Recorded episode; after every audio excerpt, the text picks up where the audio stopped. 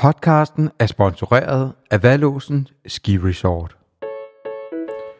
Hosa, du har lige tændt for en ny episode af Ski Podcast. Heldig for dig har jeg en rigtig god historie til din ører. Og når den er færdig, har jeg lidt mere, jeg gætter på, du gerne vil høre. Men først, tillad mig venligst at gøre dig geografisk rundtosset. Dagens historie, der starter i Frankrig og handler om skiløb i Makedonien, er fortalt over en kop kaffe i Indre København. Og så går jeg til, øh, Til Arcs. Ja. Og vi var nogle af de første. Ja, ja. Det var et fantastisk område, synes jeg. Og når ja, så sne skiområdet Les Arcs sig igen med i Skipodcast. Men det, altså Les Arcs, er ikke en del af dagens pensum. Pensummet i dagens episode tæller Alexander den Store, østeuropæiske madtraditioner og catskiing i de uberørte makedonske bjerge. Mit navn er Anders Guldberg, og manden med historien over for mig er Christoffer Bachmann Sørensen.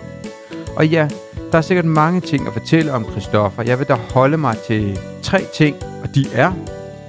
Christoffer ejer rejsebureauet De Brede Planker. Christoffer ejer en, ja, virkelig fed stemme. Og Christoffer har en virkelig god historie, som starter nu. Det startede egentlig, da jeg havde en sæson i øh, Val d'Isère. Øh, og jeg havde, det der, jeg havde job øh, på en øh, sådan hotelbar, hvor der ikke rigtig skete så meget. Og så er det tit sådan, når man er på sæson, så lever man lidt i en boble, hvor, øh, hvor det hele bare det går ud på, på skiløb, ikke? og det er det eneste, man tænker på. Øhm, det gjorde det selvfølgelig også der. Og så, øh, så ulempen ved vel d'Isère er jo, at øh, der er jo så sindssygt mange gode skiløbere, så, snart der er gode forhold i offpisten, så står der jo 100 semiprofessionelle svenskere, som er klar øh, til at tage ud. Så det er, det er svært at få offpisten for sig selv. Og så står jeg bare på den der, altså stod på den der, der hotel, hotelbaren der. Og havde al den tid, så stod jeg og researchede en masse på min computer. Og så fandt jeg øh, nogle gutter i Makedonien, som, øh, som havde lavet noget catskiing. Og de har startet lige øh, et eller to år før. Og så kontaktede jeg dem så. Øh, og så året efter, så hvad hedder det, var jeg stillet ned og besøgte dem, og, og så fik jeg sat det der rejsebro op. Øhm, og så i starten, der, jeg, jeg kom hjem til Danmark og havde et normalt job. Hvad man siger, et normalt job. Øh, sådan øh, kontorjob, ikke? øhm, og så, så havde jeg bare de brede planker som et sådan hobbyprojekt de første par år. Men så stille og roligt voksede det. Øhm, og så på et tidspunkt, så gik jeg så all in. Og så på det tidspunkt, så vidste jeg godt, at der skulle flere destinationer på. Ja, og der skulle også nogle andre aktiviteter, så der kom også noget surf på, og der kom noget mere skiløb på. Og så er det så vokset stille og roligt siden. Øh, men Makedonien er stadigvæk en af de, de rigtig store øh, destinationer. Øh, og nu er der jo der er kommet sådan to forskellige ting i Makedonien, der, som man kan tage ned som normalt. Så der er jo altid bjergguider og sådan noget dernede. Øh, men man kan også tage ned på nogle af de der, vi introducerer sådan nogle øh, uger, vi kalder udviklingsuger, hvor vi har en dansk instruktør med, som er uddannet igennem den danske skiskole. De har det der topniveau, altså det, det højeste niveau, man, man kan have. Ikke? Øh, og så underviser de i, hvordan man bliver bedre til at stå i, i offpisten. Øh, men lige for, at, at, for at forklare, hvordan Makedonien er, så er det sådan, der er jo ikke nogen, der ved, der er bjerge i Makedonien. Og det er jo først, altså det vidste jeg jo heller ikke jo, men det er først, når man ligesom kommer ned og ser, så har de jo faktisk øh, altså en, en kæmpe bjergkæde. Øh, så det er ligesom at stå i Alperne, når man står på toppen og kigger rundt, der er bare bjerge alle steder, der er bare ikke alle de der der er ikke, der er ikke lifter, der er ikke, øh, der er ikke mosevæt, der er ikke øh, sådan, snowboardskole og alt sådan noget. Der er, det er bare ren, rå natur. Øhm, og så der, hvor den skiby, eller hvad man kan sige, vi bor i, det er sådan en, det er sådan en, der er seks hoteller, og det er det. Men det var altså tilbage i 40'erne, der lavede de den, og de troede, det skulle være det nye valg, især var Østeuropa. Det dengang, gik rigtig godt i, det var i Jugoslavien dengang, ikke? Ja, der skete aldrig rigtig noget, og så kom, så kom krigen og alt det der, og så er der aldrig rigtig sket så meget, øh, så det er aldrig rigtig øh, rykket noget. Men de har holdt de der hoteller i live, så, øhm, så selvom der ikke er nogen folk, så er der stadigvæk altså bemanding på hotellerne, og der er en restaurant i hver hotel. Og så dem der, vi arbejder med dernede, de har så, vi bor så på et af hotellerne, og så går vi så lidt rundt til de forskellige og, og spiser, ikke? så man prøver lidt at spise på de forskellige hoteller. Men, men udover de hoteller er der ikke noget, der er ikke noget afterski, ikke noget, noget som helst. Øhm, Så man skal tage den ned, hvis man gerne vil have sådan en, en naturoplevelse, ikke? hvor man står i overspisende helt for sig selv. Øhm, men sådan som det foregår, jeg, jeg ved ikke, om kender det der cat skiing? Det, det er jo meget udbredt i Canada, men det er jo overhovedet ikke udbredt i Europa. Det er jo sådan en, det er jo sådan en, øh, en øh, de der maskiner, der præparerer pisterne. Øhm, så hvis du tager sådan en, og så sætter sådan en kasse bagpå, så kan du så have måske 15 personer ind i den. Så kan den jo komme op alle steder. Den kommer op, og så smider der af et eller andet sted på toppen. Og så står du så ned. Og så kommer sådan noget og henter dig, så kan den køre op på samme sted eller et nyt sted, eller hvad den nu vil. Ikke? Så du har sådan du har rimelig meget tilgængeligt terræn. Og så, så står du bare i det, i det, der er bedst. Ikke? Øhm, altså det er jo helt fantastisk, og det fede er, at der er jo ikke nogen mennesker. Der er jo ikke nogen, der, der kommer derud. Der er ikke nogen, der er ikke nogen mulighed for at komme derud, medmindre du har den her maskine. Og så er der selvfølgelig nogle bjergvarter med, som det er ligesom dem, der tager alle beslutningerne. De står selvfølgelig for altså selvfølgelig sikkerheden, ikke? Og så selvfølgelig for at finde så god sne som overhovedet muligt. Ting, ikke? Så der er en, der står først, og så en, der står sidst. Øh, så det er bare det er perfekt.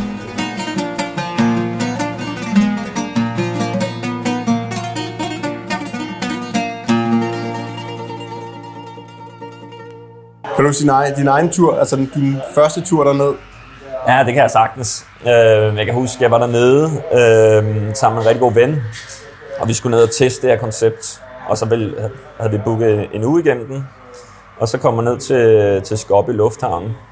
Og, øh, altså, Skopje det er hovedstaden i Makedonien. Makedonien er kun 2 millioner mennesker, og Skopje har måske en, en, en halv million mennesker. Øh, og hvis der er en ting, Makedonien er, er stolt over, så er, det, så er det ham der Alexander the Great, øh, som ham, der var lige ved at erobre hele verden. Øh, og så når du, når du lander i lufthavnen, så er det selvfølgelig The Airport of Alexander the Great, du, du lander i. Øh, alt for stor lufthavn til, til, til forhold til, hvor mange mennesker der er. Så blev det hentet sådan en gammel, øh, vi blev i hvert fald hentet sådan en gammel Lada, hvor, hvor skiene bare, altså det kom helt bag på at, at vi havde ski med. Det kunne jeg simpelthen ikke forstå. Så vi var sådan, altså men Altså, vi skal jo vi skal ned og stå på ski, så vil jeg ski, men det kan da ikke, det kan ikke komme bag på dig. Og han er sådan, åh, okay, hvad gør vi, hvad gør vi? Og ruller vinduerne ned, og så må de sådan ligesom stikke ud af, af vinduet, mens vi sidder sådan helt, øh, helt øh, pakket inde i bilen. Og vi, vi er så kun to personer, ikke? så lille var bilen. Så kører vi så, så der lige viser Skopje. Og Skopje, som sagt, har kun halv million mennesker. Men de har så sindssygt mange statuer, fordi de er så, så stolte over ham der Alexander the Great, og så har de små korrupt regering, eller eller andet. De bruger, bruger i hvert fald rigtig, rigtig mange penge på statuer. Så der står bare sådan statuer, som, som altså, det er sådan der skal stå i Paris og i London og sådan noget. Altså, der er sådan på størrelse med triumfbuen står der, og, det, og, der kommer, og der bare for hvert år i verden, der kommer der bare flere og flere og flere. Uh, så det er sådan helt uhørt, hvor mange uh, kæmpe statuer de har. Nå, vi fik den der en lille tur igennem, så kommer vi op, og det var sådan, det var sådan forholdsvis østagtigt det hele, ikke? Så der, der er ikke så mange folk på, på vejen og sådan noget, men vi kommer hen, op ad bjerget, og så ind i det der øh, hotel, hvor vi så bliver mødt af, af, af sådan rigtig, rigtig venlige mennesker, men også meget sådan øh, macho. Det er sådan øh, vildt øh, macho-håndteret, ikke? Så, så jeg pakker min ski ud og spørger, vi kan sætte ned i, i det der lille skirum. Og ham, den ene bjergguard, han står bare færdig grin over min skistav, som er sådan lidt lyserødagtig dengang. Han synes simpelthen, det er så gøvelig. Han kan, han kan simpelthen ikke forstå, at jeg gider at køre med nogen der ikke er, altså, som er en lyserød. Øh, men vi får så øh, den klassiske øh, makedoniske mad der, øh, som bare består af altså, sursalat, helt øh, alt for meget eddike på, og så bare kød, libetum, en eller anden gryderet. Øh, så vi sidder bare med den her kæmpe gryderet, som bare kun består af sådan en masse chunks af kød sidder og lapper i, og så er der selvfølgelig alt, alt, alt for meget til, til os. Ikke? Jeg spørger lidt, lidt hvad, hvad der er i den der gryde. Og så er han bare sådan, village meat. Bare sådan, øh, uh, so, so what kind of meat do you mean? Yeah, meat from the village. Ah, okay, fedt. Det var sådan lidt et, et samtidig med øh, det hele. Øh, men det, det smagte skide godt, just. men det var bare en, uh, en lidt sjov, sjov beskrivelse, han havde af hans øh, kødgryde. Men så øh, næste dag, øh, så er det selvfølgelig øh, morgenmaden. Så bliver man introduceret for, øh, for lead-guiden, som, øh, som hedder Nano. Og Nano han er åbenbart sådan en øh, legende dernede. Nano han har, han har haft et lidt, lidt vildt liv, hvor han har, han har blandt andet været verdensmester i øh, faldskampsudspring. Han har basejump rigtig meget. Han har mistet sin kone i basejumping.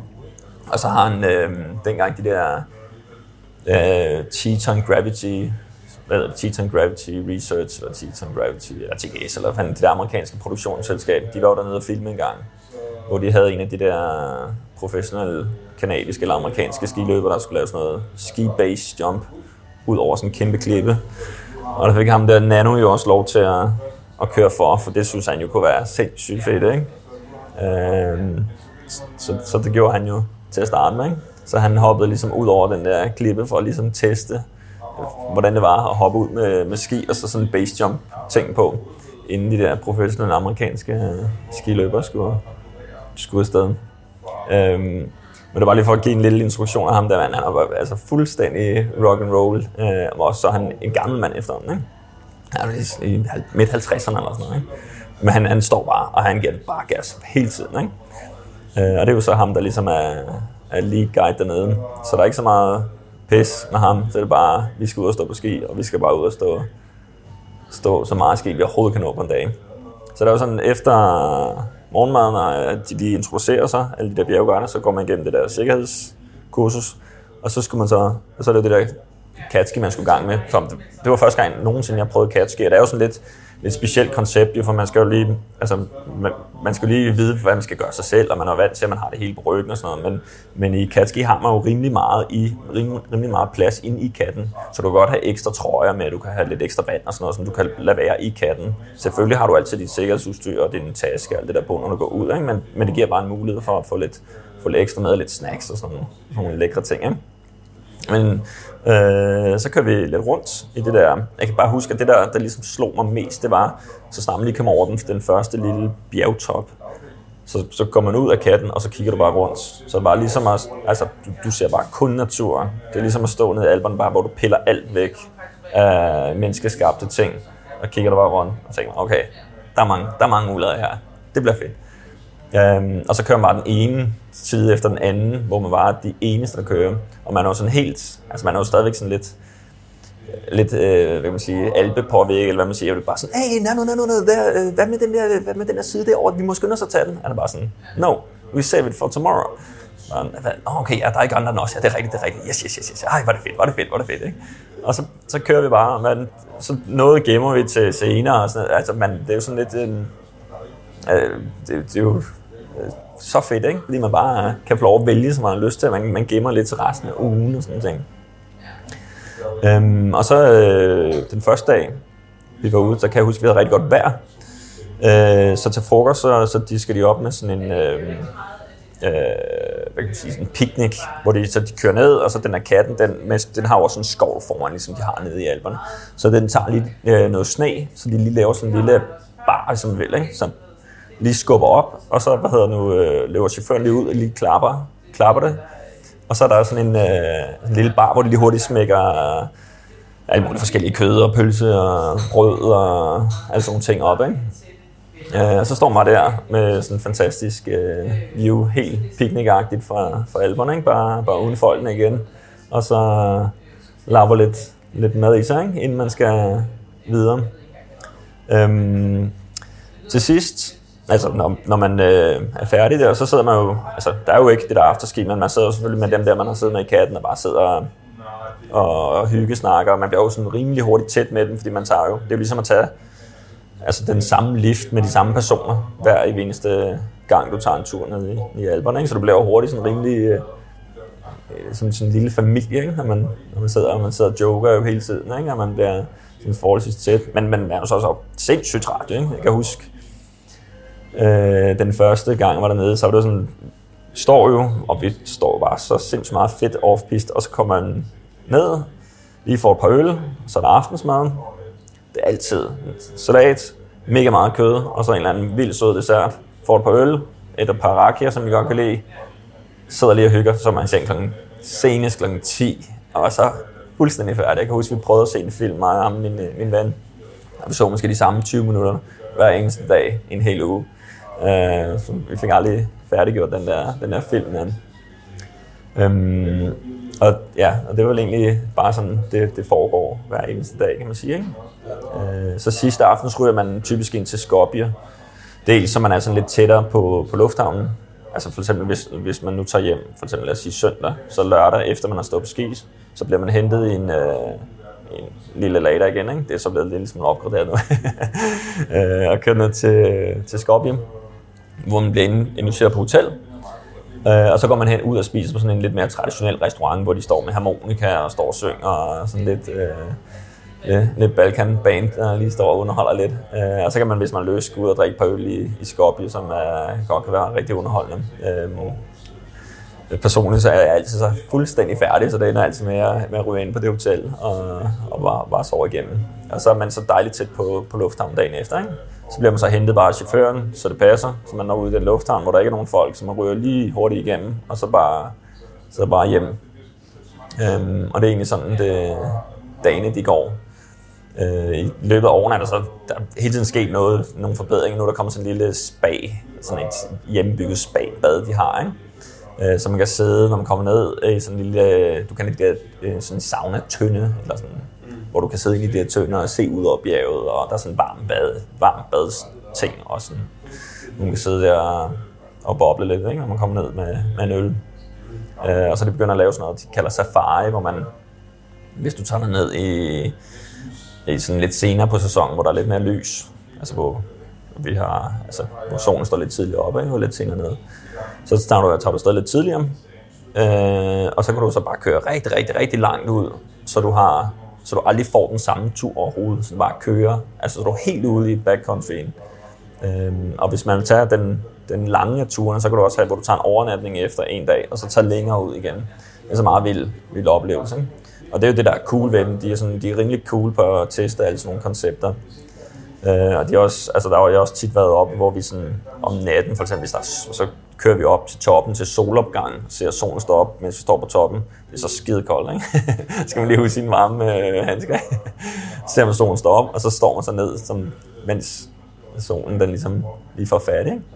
Øh, det er meget fedt sådan nogle, nogle koncepter, ikke? og det er fedt, at man har muligheden for den dernede. Ikke? Øh, og det er de meget friske på. Der er også nogle gæster, der har jeg så aldrig prøvet personligt, men hvor de har sådan øh, de har sådan nogle pandelygter, for de kørte meget mountainbike herhjemme. Så er det sådan nogle, åbenbart sådan nogle rigtig gode lygter. Ikke? De tog med ned, så kørte de op, og så tog de så, mod solen lige gået ned, så tog de en, en tur ned, hvor der var mørke. Ikke? Altså selvfølgelig en af de lidt, hvor de var sikre på, at der ikke skete noget. Ikke? Fire gutter der, der har lyst til at gøre det. Ikke? Så de fik sådan en tur i, i mørke. Øh, og det er jo bare cool, at man kan, meget grin. Ja, det er meget grineren. Fedt. Ja. Cool. Skal vi lige have en kop kaffe? ja, lad os gøre det.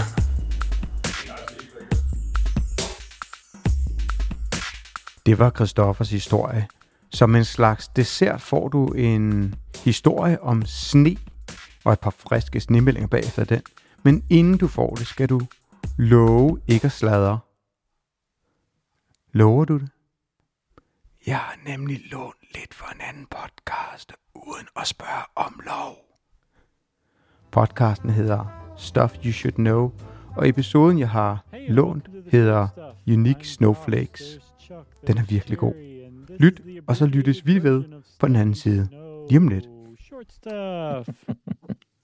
That's right. In this one, we're going to talk about uh, as as dumb hippie liberals. We're going to talk about our favorite thing, snowflakes.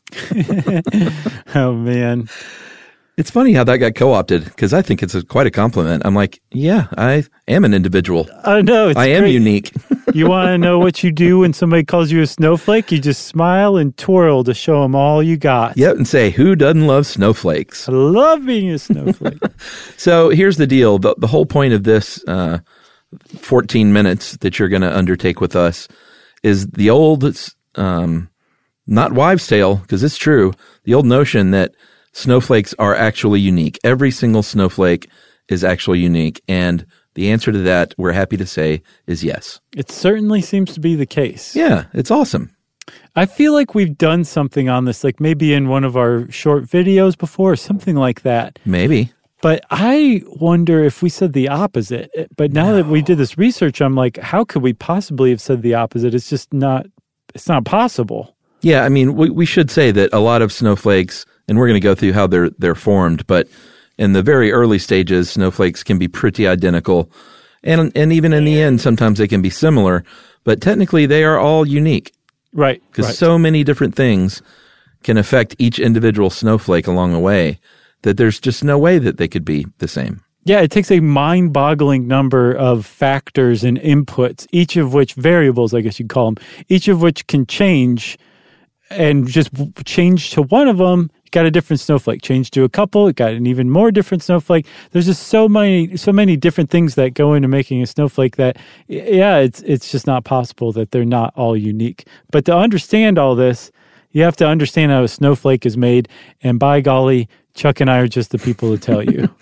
All right, so we did some. Uh, I think it was our our Happy Clouds episode, which was really terrific, uh, quite a few years ago, which you can refer to if you want a longer explanation. But um, when when rain or in this case snow falls out of the sky, it starts down on the surface of the earth um, as water that evaporates from our lakes, our oceans, our rivers, rises up into the atmosphere uh, as water vapor, and sometimes that can form a happy puffy cloud. It can. And then depending on the type of cloud and if it's cold enough, which it usually is, some of that water vapor will condense around say like a piece of dust or something like that. It will condense in from water vapor, which is a gas, into liquid, which is a liquid, water. And usually it does it around like a piece of dust or something that that nucleates it. But what what the, another way to say it is it reaches its dew point, the point or the temperature where it changes from vapor into liquid. And as it does that, if it's cold enough, it will then turn into ice. And what you have is basically the the beginning standard template of a snowflake, which if you stopped and said, okay, right now, are all snowflakes alike? You would say, yeah, they're actually they're they're pretty similar. Sure, we'll go with that. But that's just like the beginning of the snowflake. It's the the basis of it. It's the like I said, the template that all snowflakes start from, and it's usually just a little six sided hexagonal plate. Yeah, so you, you have these little tiny ice crystals. Uh, they start floating around in the sky and smashing and colliding with other water vapor molecules along the way. And every time it does that, it collects.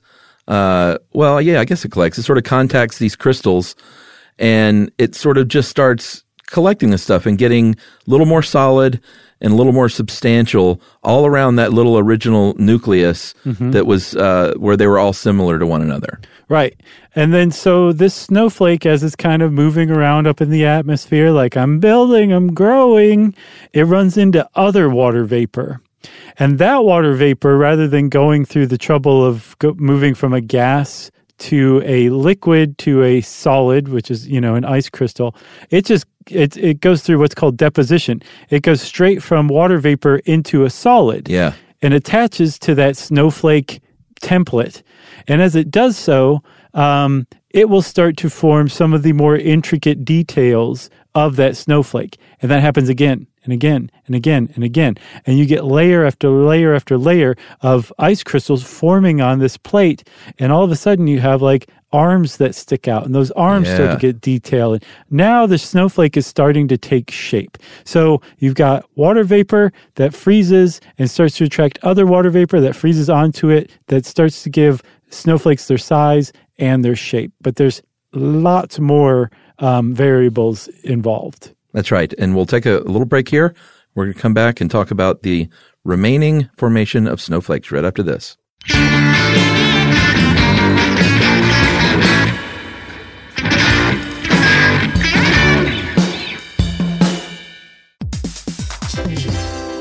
Charles, Yes. as you know, the holidays are the busiest time of the year. Just try and relax. You can't do it, especially if you, you ready for this? yeah. Go to the post office. That's right, everybody. You know it. You love it. Stamps.com.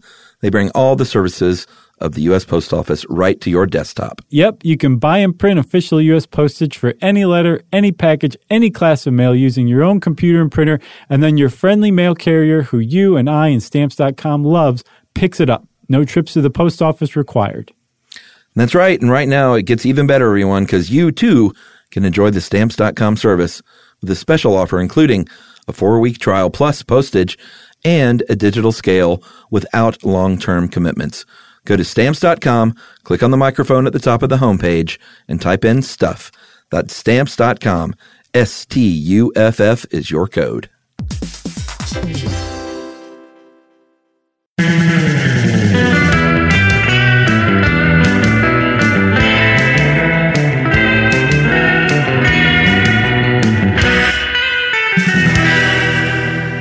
All right, so you mentioned that it was uh, hexagonal, mm-hmm. Or did you say hexagonal? I think I said hexagonal, like a dum dum. Uh, and so, you know, you got these little arms sticking out, and sometimes on the edge of these arms are a little uh, jagged, uh, it's, it's, sort of like jagged, like a serrated knife. And these uneven areas, it's, you know, exactly what you think. Because they're uneven and stuff sticking out a little farther, it's going to attract even more water molecules mm-hmm. than it would if it was smooth and uniform, like other parts of that same snowflake. So that's how you build out when you think of like, or if you see a, you know, a, a microscopic view of a snowflake. Uh, those are what those little arms and those little jagged crystals sticking off that make it so beautiful. That's what's going on there. Right. And like you said, because these arms are kind of like sticking out there, they're attracting more and more water vapor that's sticking to them and it's building out and growing out into this um, larger, more intricate, more detailed crystalline structure. So once you have those arms, it seems to be almost like a, I don't want to say a tipping point you know why. But um, it, it, that is what happens. And all of a sudden, the snowflake starts to really take shape. Yeah, and it, here's where the environment comes into play because depending on a lot of different factors like uh, temperature, obviously, uh, humidity, um, like really, really, really cold temperature, mm-hmm. that will really vary what kind of snowflakes, like size and shape, that you're going to get. Yeah, and I was like, why temperature? So temperature is a measure of the um, the movement, the energy of like uh, like molecules or atoms or whatever, right? Yeah. But I couldn't figure out why the lower the temperature, the more intricate the snowflake got. Yeah, what is that? Everything I saw was just basically like, mm, that's just the way it is. yeah. So that's what we're going to have to go it. with too, basically, is it's just the way it is. If you understand why that is the case, please tell us because we want to know, right? But yeah, like those, when you think of those, uh, they describe it as fern like arms, mm-hmm. like those awesome looking arms with all the little jagged things sticking off. That's when it's like prime snowflake time when it's super, super cold. Right, precisely. Um, so uh, you've got extra moisture like, like if it's a little more humid, mm-hmm. that that's going to um, affect the shape of the uh, snowflake. It's going to make them fatter usually, and then lower temperature. So if you got somehow higher higher humidity, lower temperature, that's when you get your true money snowflakes that people like put on the cover of National Geographic. Yeah, lower humidity is flatter. Mm-hmm. Um, higher is fatter. Is that right? that's that's the rhyme that I was raised with. Uh, and and like you said, if it's super humid and super mm-hmm. cold, that's that's the rock star. Yes. Okay. So okay, that's the physics of making a snowflake. There's all those different variables. There's some other ones too, like snowflakes that are forming will collide with one another, and some of their arms will break off. So that will then attract even more ice crystals.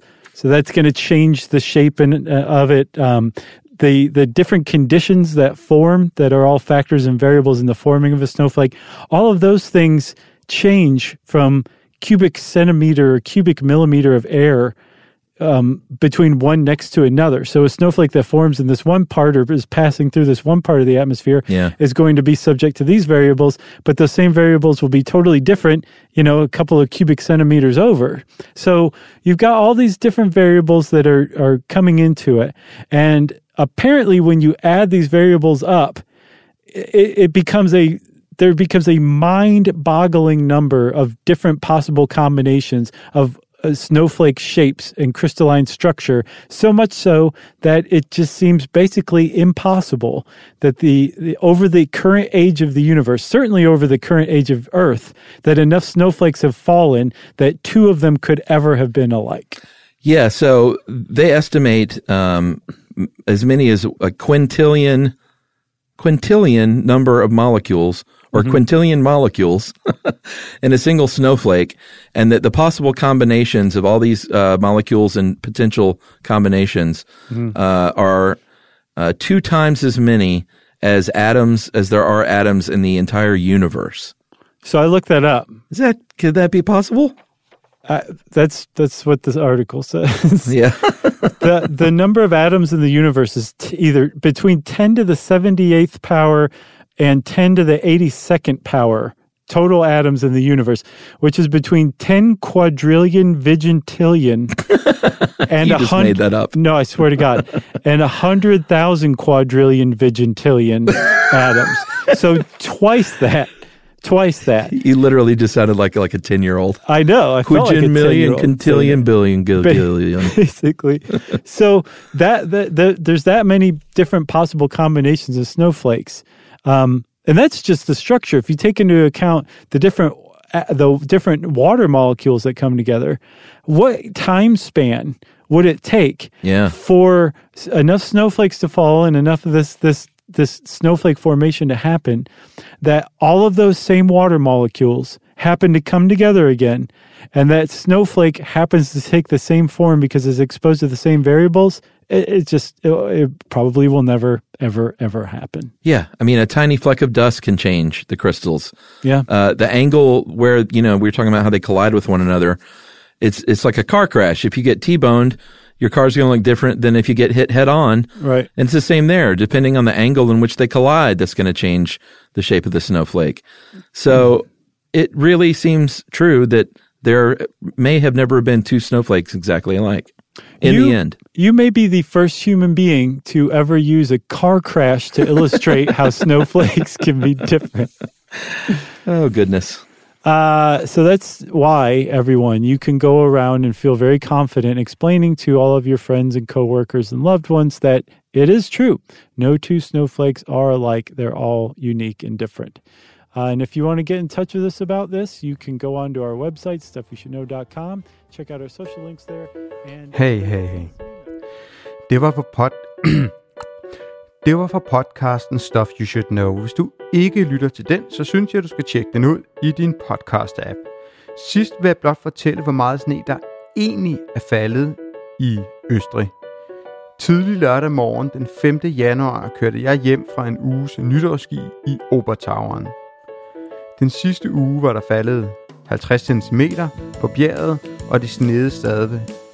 Der var fire fra vores gruppe, der skulle med flyveren hjem samme dag. Det kom de ikke. Vejene til og fra Obertown lukkede lørdag 15.35 og åbnede først igen tre dage senere. Og familien kom hjem tirsdag aften. Det er ret sjældent, at der er lukket så lang tid. Men det betyder til gengæld, at der er masser af sne sydpå, hvilket tegner godt for skisæsonen. Hvis du er på vej på skiferie, er på skiferie, så håber jeg, at du vil dele et par billeder og snemeldinger og dine oplevelser i Facebook-gruppen Skiferie. Alle os, der elsker ski og ferie. Skipodcast er, som du kan høre i starten af hver episode, sponsoreret af Værlåsen. Og derfor tænker jeg, at det kunne være sjovt lige at ringe op til Valåsen og høre, hvordan ski- eller snesituationen ser ud op hos dem. Sveriges sydligste skisportsted.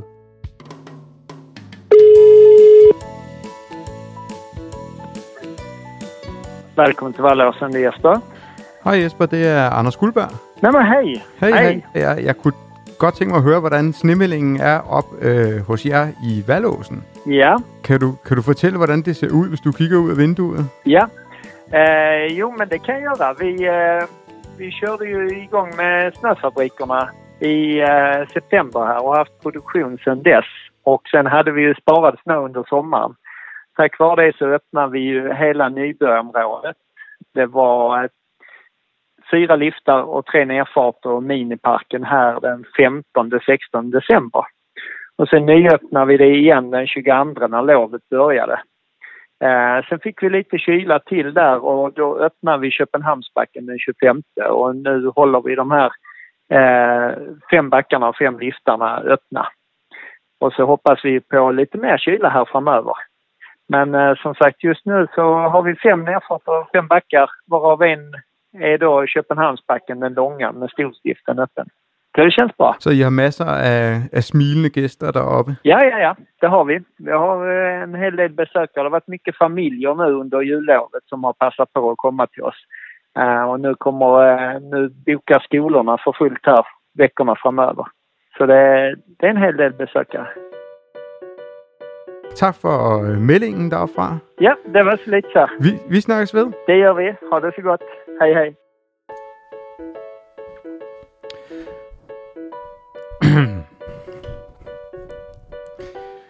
Tak for din tid. Skipodcast er produceret af KHAG Podcast Made By og er en del af Here Here Podcast Network Copenhagen.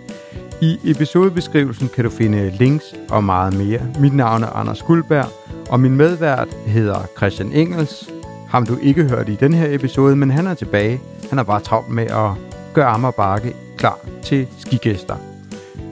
Kan du lide, hvad du hørte, så fortæl en ven om skipodcasten. Vi lyttes ved næste torsdag, hvor vi skal et smut til Norge og en dansk ejet snowpark. Ha' det fantastisk rart. Indtil da.